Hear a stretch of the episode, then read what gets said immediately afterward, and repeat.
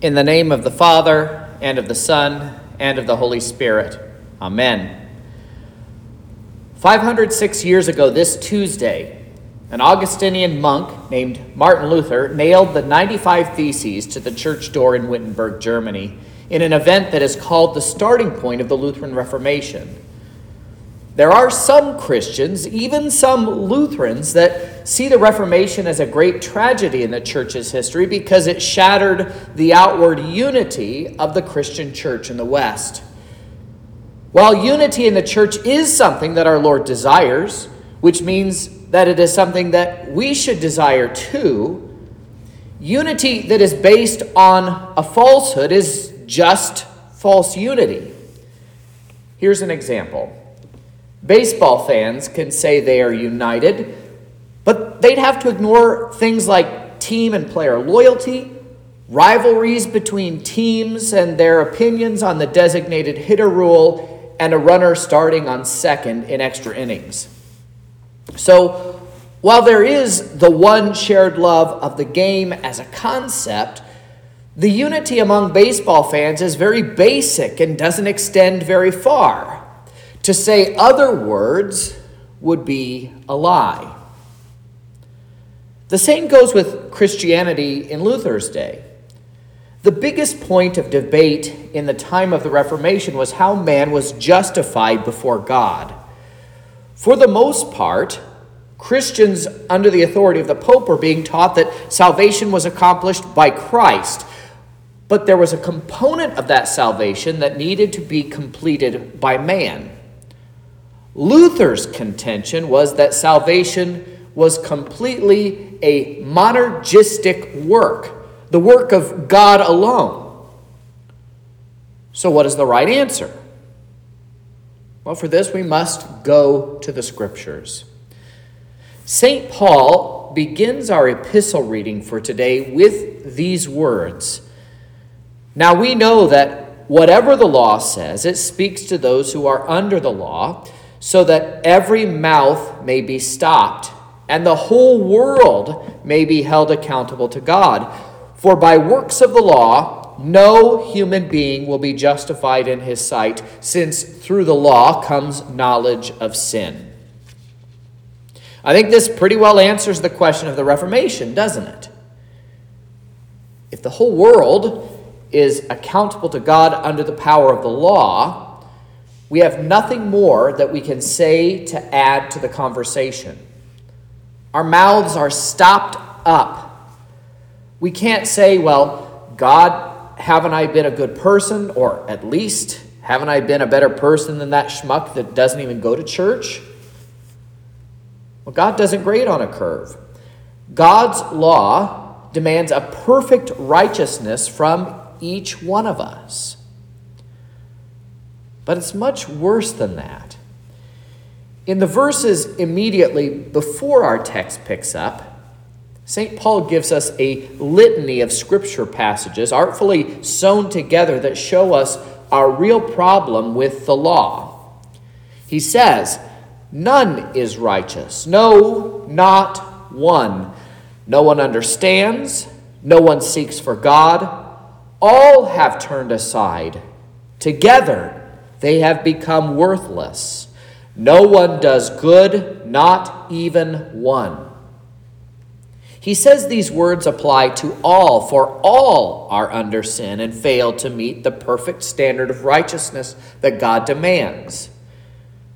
The real problem of this theological debate isn't Luther was right and the Pope was wrong. It is that we stand condemned, every one of us, under the law of God. The payment we are due for this sin, the wages of this sin, is death.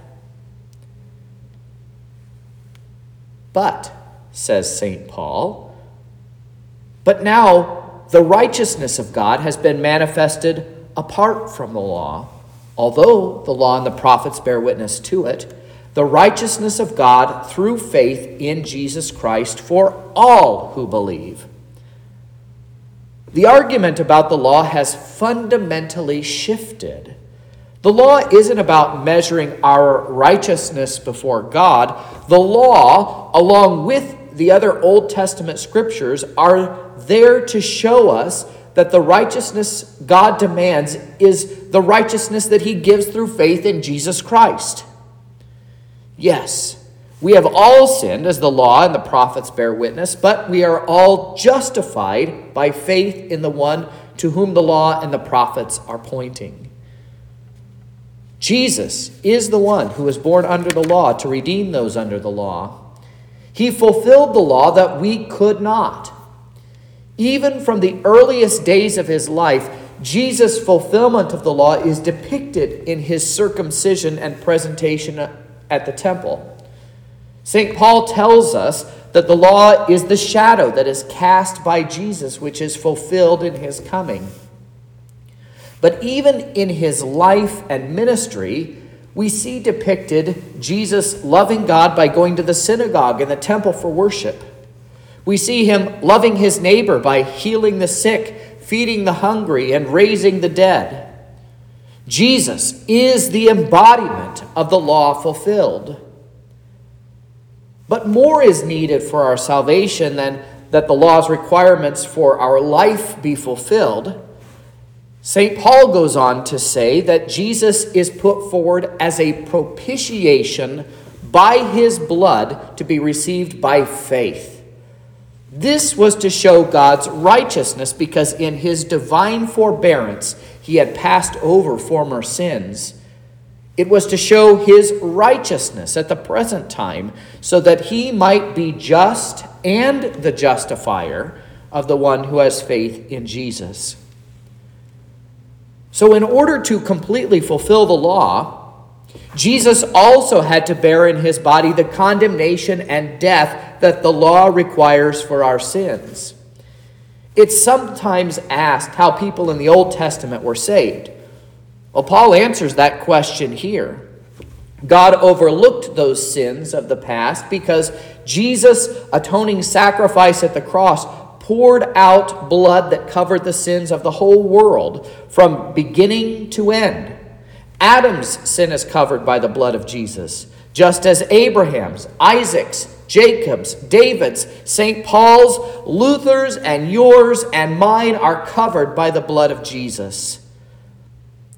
St. Paul says in 2 Corinthians chapter 5, he made him to be sin who knew no sin so that in him we might become the righteousness of God. At the cross, Jesus traded places with all of mankind. God looked at him and saw all of our failures and sins, and he poured out all of his wrath over all sin upon his Son. He let the law do to him what it should do to us. Jesus not only did what the law required in terms of love, but he also took on its punishment that we earned. This means that God is just. The law is, was not just a divine, just kidding kind of moment.